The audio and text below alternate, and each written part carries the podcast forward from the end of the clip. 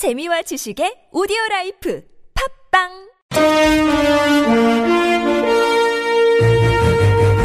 여러분의 합리적 판단을 돕기 위해 오늘의 뉴스를 골랐습니다. 백병규의 뉴스 체크.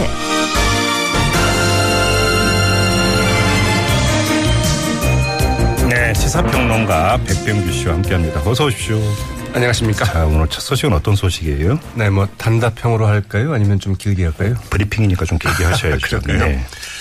요즘 뭐 태극기 순환 시대다. 이제 이런 말이 좀 나올 정도죠. 이 태극기 사용과 관련된 그 논란들이 많은데 일본군 그 위안부 피해자 할머니인 이 김복동 할머니가 태극기도 날려야 할 때 날려야 한다고 한마디 했습니다. 네. 오늘 그 서울 종로구 그 평화로에서는 그 1272번째 정기 수요 어, 시위가 이제 열렸는데요. 예. 네. 여기에서 이제 한마디 했습니다. 91살의 그 김복동 할머니. 이 법관 집 앞에 가서 그 으름장을 놓고 이 촛불을 들고 있으면 그 빨갱이라고 그러면서 그 공갈 협박하고 세상이 어쩌다 이렇게까지 됐을까 싶다면서 태극기도 좀 날려야 할 때 날려야 한다고 말을 했는데요. 오늘 그 수요 집회에서는 그 한 일본인이 그 참석을 해서 전쟁 후고 70년이 지나도록 아, 일본이 그 진실한 그 사죄를 하지 않고 이 전쟁 책임도 그 지지 않는 것은 이 자신들의 그 저희들의 그 부욕 때문이다 이러면서 그 위안부 할머니들에게 그 사죄의 그 뜻을 밝히기도 했고요. 예.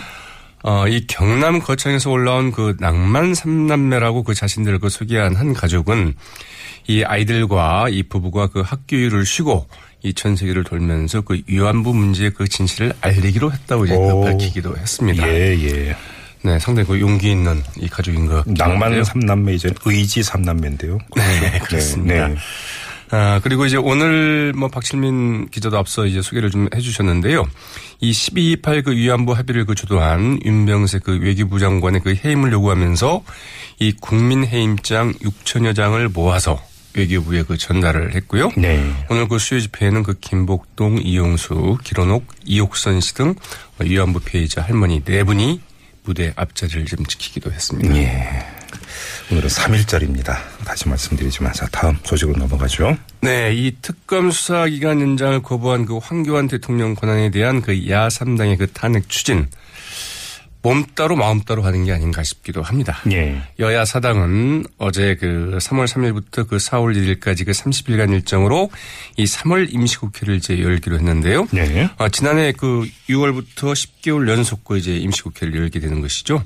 어, 이 일단 그 현재 그 탄핵 심판 뒤가 될 것으로 보이는 3월 16일과 17일 오후 2시에는 이 긴급 현안 질문을 좀 갖기로 했고요. 네. 이 같은 달 그러니까 3월 28일과 그 30일 오후 2시에 이제 그 본회의를 열기로 했는데 어 이때면 이미 이제 황교안 권한대행에 대한 그 탄핵을 시도할 수는 있겠지만 네. 이박 대통령 그 탄핵 여부가 그 결정된 다음 아니겠습니까? 그럴 가능성이 농후하죠. 네, 그래서 실제적으로 그 탄핵이 추진될 수나 있을까 이제 이런 예상이 좀 아, 벌써부터 나오고 있습니다. 예. 근데 뭐 이 그 특검법 연장 그 내용의 특검법 개정안 야사당이 처리하기로 했지만 성사 가능성 별로 높지 않다면서요. 네, 뭐 야사당이 하기로 했지만 뭐 어려울 것 같죠. 예, 네. 더불어민주당의 그 추미애 대표 이 국회 이제 그 내일 본회의를 앞두고 있지 않습니까? 네. 여기에서 그 특검법 연장을 위해서 노력을 다해야 한다면서 특검법 처리를 주장을 했지만 그러나 사실상 뭐 메아리 없는 네, 반향 없는 메아리가 되지 않을까 싶은데요.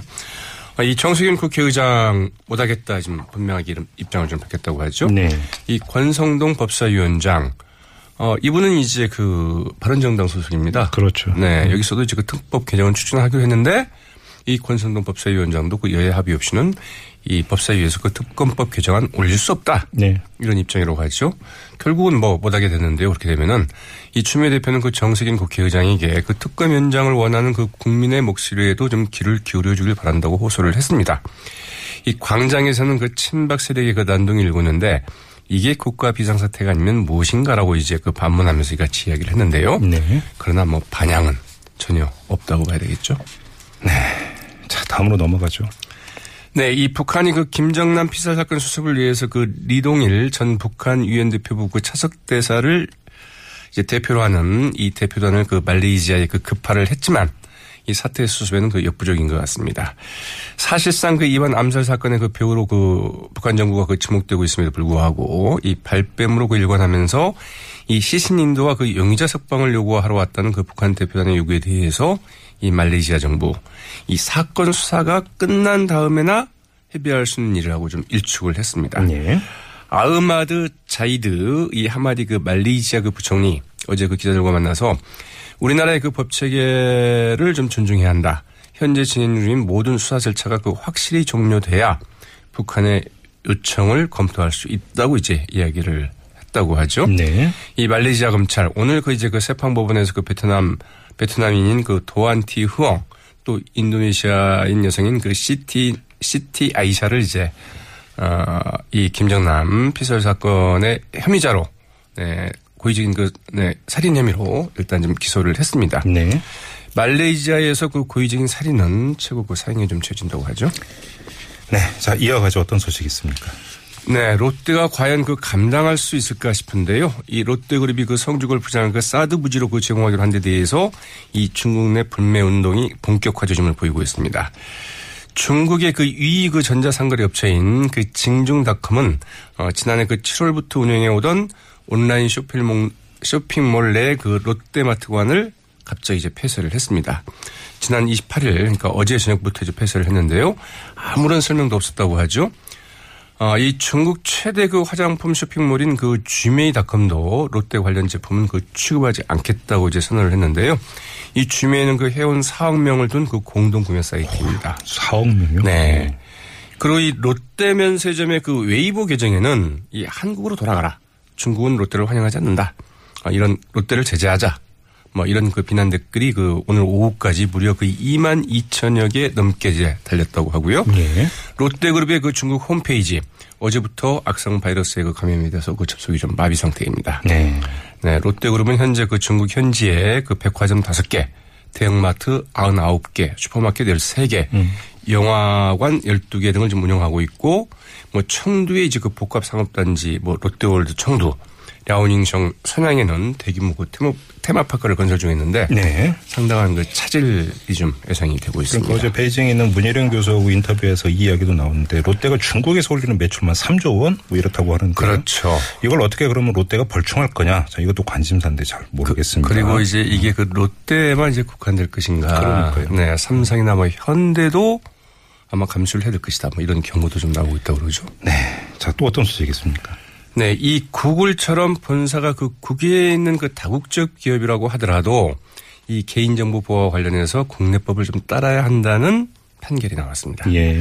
이 서울고법의 그 민사 사부 이 최근 그 지메일 등 그 구글 서비스를 쓰는 그 국내 이용자들이 이 구글과 구글 코리아를 대상으로 낸 이 개인정보 제3자 제공 내역 공개 청구 소송에서 원고 일부 승소 판결을 내렸습니다. 네. 이 정보통신망 이용 촉진 그 정보 보호에 관한 법률은 이 개인 정보와 그 서비스 이용 내역을 그 제3자에게 그 제공할 경우에는 이를 그 공개하도록 좀 의무화하고 있거든요. 예. 그러나 그 구글 등 외국 기업들은 그동안 이 본사가 그 외국에 있다는 이유로 이제 이를 좀 거부해 왔었는데요. 어, 법원은 그 구글과 그 구글 코리아의 그 개인정보 그 제3자 어, 제공 내역을 좀 공개하라고 이제 그 결정을 한 것이죠. 어, 경실련과 이 진보 네트워크 센터 그리고 함께하는 시민행동 이 국제 엠네스티 그 한국 지부는 어, 지부의 그 활동가 6명은 이 2014년에 그 에드워드 스노든의 그 폭로로 구글이 이용자 개인 정보를 그 미국 정보 기관에 그 제공한 사실이 그 드러나자 네. 구글과 이제 구글 코리아의 그 자신들과 관련된 어, 수집 보유하고 있는 그 개인 정보 및 그 서비스 이용 내역의 그 제 3자 제공 현황- 현황을 공개해달라 이렇게 이제 요청을 했지만 이 거부를 하자 이제 그 소송을 내서 이 같은 판결을 좀 얻어냈다고 합니다. 네. 자, 짧게 한 소식만 더 전해 주시죠. 네, 이 교차 증여 방식이라는 게 있습니다. 네. 그래서 그 증여세 적용 세월을 그 줄여서 증여세를 그 적게 내려는 꼼수에 대해서 이 대법원이 그 제동을 걸었습니다. 이 증여세 그 누진 세율 적용을 그 피하려는 목적으로 가족 간 서로의 그 자녀에게 주식을 그 증여하는 이른바 그 교차 증여를 했다고 한다면 그것은 자기 자신의 그 자녀에게 바로 증여한 것으로 봐야 된다. 네. 이런 그 대법원 판결인데요. 네. 이 단안 산업의 그 이모 회장과 그 여동생 이모 씨 자녀들에게 각각 회사 주식 그 3만 8천 주와 그 2만 8천 주를 증여하면서 16,000조는 각기 상대방의 그 자녀들에게 서로 증여하는 이른바 그 교차 증여를 하는 편법을 사용을 했습니다. 예. 왜냐하면 자녀에 대한 그 증여액이 그 5억 원을 초과하면 그 30%의 세율이 적용이 되는데요. 이처럼 교차 증여를 하게 되면 누진 세율을 20%로 줄일 수 있다는 꼼수를 노린 건데요. 편법에 대해서 법원이 쐐기를 박았습니다. 절퇴를 내렸네요. 알겠습니다. 자, 뉴스 체크 여기까지 진행하죠. 수고하셨습니다. 네, 고맙습니다. 네, 시사평론가 백병규 씨였고요.